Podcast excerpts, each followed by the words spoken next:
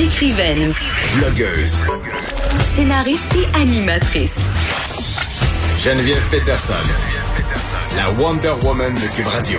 Bon, vraiment, on se demande qui va être appelé pour aller prêter euh, main forte au personnel dans les CHSLD et résidences pour personnes âgées du Québec. François Legault qui lançait un appel tantôt aux différents euh, corps professionnels de la santé, médecins, médecins spécialistes, les infirmières aussi qui travaillent en dehors euh, des CHSLD. Eh bien, on va parler tout de suite à une infirmière qui travaille dans une unité de cardiologie et elle, elle est prête à répondre à cet appel de François Legault pour aller vraiment euh, prêter main forte dans les CHSLD s'appelle Valérie Desruisseaux. Elle est infirmière au CHU de Québec. Bonjour Valérie Desruisseaux.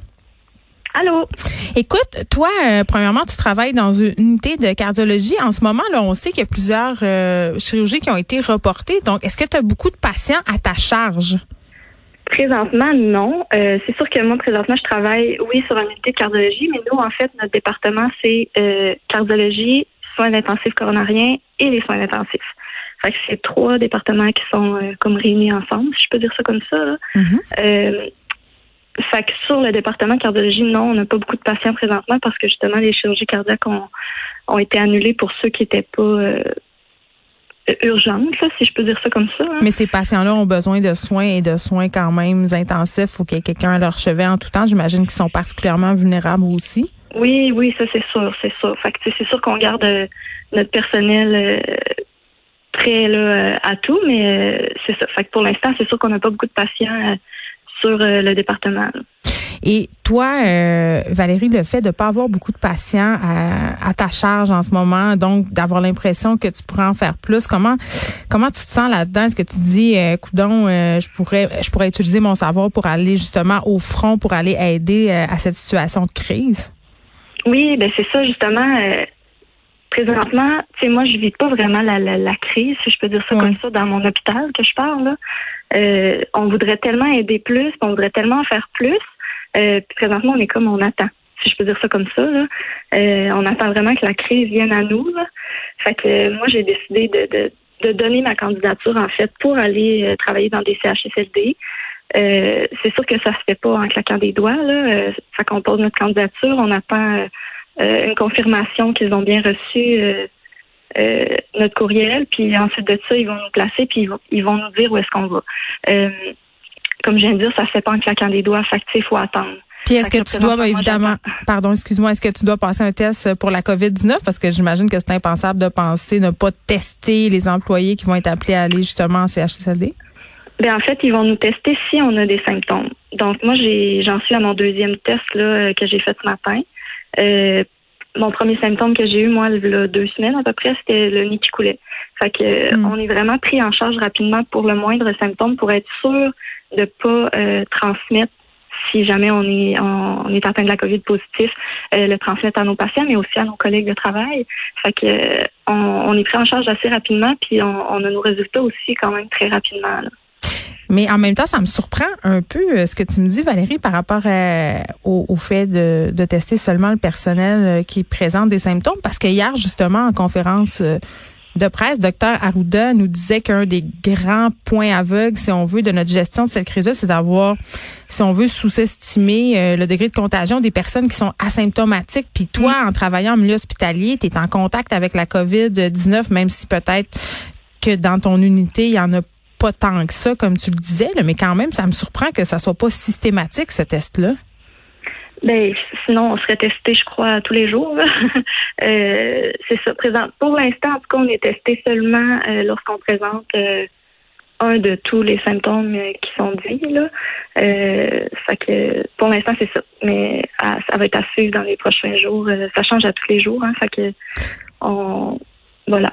Puis là, tu t'attends à avoir une réponse quand, en fait, à pouvoir aller travailler dans un CHSLD quand?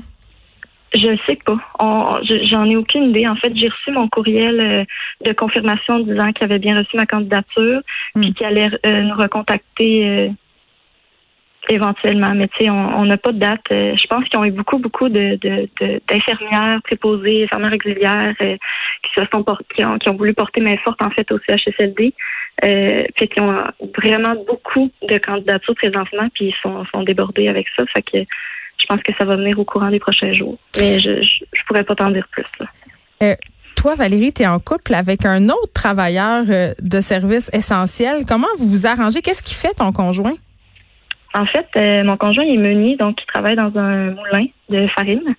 Euh, fait que présentement, il, travaille beaucoup, il travaille fort.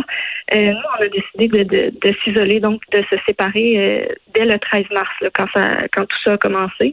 Donc, vous vivez pas dans la même maison? Présentement, non. ça fait maintenant un mois. Oh mon Dieu, ça doit être tellement difficile. Comment vous passez au travers de tout ça?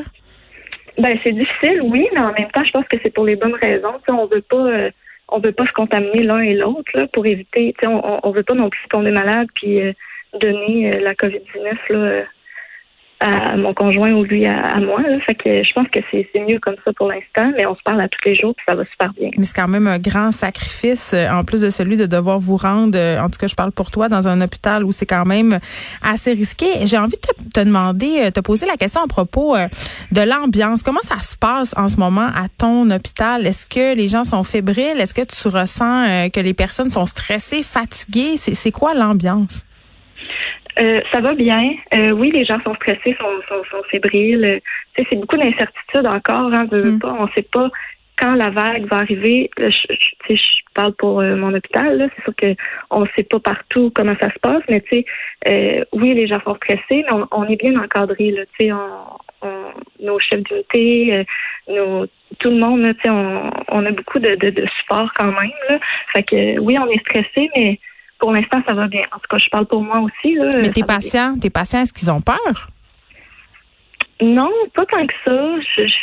non, on n'a pas vraiment eu vent de, de, nos patients. C'est sûr qu'il y a des mesures qui sont prises. Donc, nous, on porte un masque, on se lave beaucoup les mains. Euh, on, on, fait en sorte euh, euh, je sais pas comment le dire, là, mais on, on fait en sorte de, de, de, rassurer nos patients aussi. On, on parle pas de tout ça devant les patients le moins possible non plus. Là, on, hmm. on essaie de pas montrer notre stress non plus parce que c'est ça serait pas ça serait pas le fun pour eux là, de, de voir que leur personnel, la santé infirmière, etc., est stressé ça peut les nuire à leur état de santé, eux. Je comprends. Donc là, euh, si je résume ce que tu me dis, tu as porté ta candidature pour aller aider, tu as passé des tests parce que tu avais des symptômes de la COVID-19, mais rien d'important, le nez qui coule. Et là, tu attends ta réponse pour aller travailler en CHSC, mais tu sais pas ni où tu vas aller, ni ça sera quand. C'est ce que je comprends. Non, c'est ça. Mm. Ben écoute, donc peut-être que si on amenuisait ces délais-là, la situation irait plus rondement. Valérie Desruisseaux, merci pour ce que tu fais euh, pour nous. Merci ben, pour cette abnégation quand même. Euh, travailler à l'hôpital en ce moment, c'est pas facile. Se séparer de son conjoint volontairement non plus. Mm. Merci beaucoup, infirmière au CHU de Québec, au département de cardiologie. Tu nous tiendras au courant à savoir euh, où est-ce que tu as été dépêché puis comment ça se passe. Merci beaucoup de nous avoir parlé. Oui. Bye bye, bonne journée. Cube Radio. Les effrontés.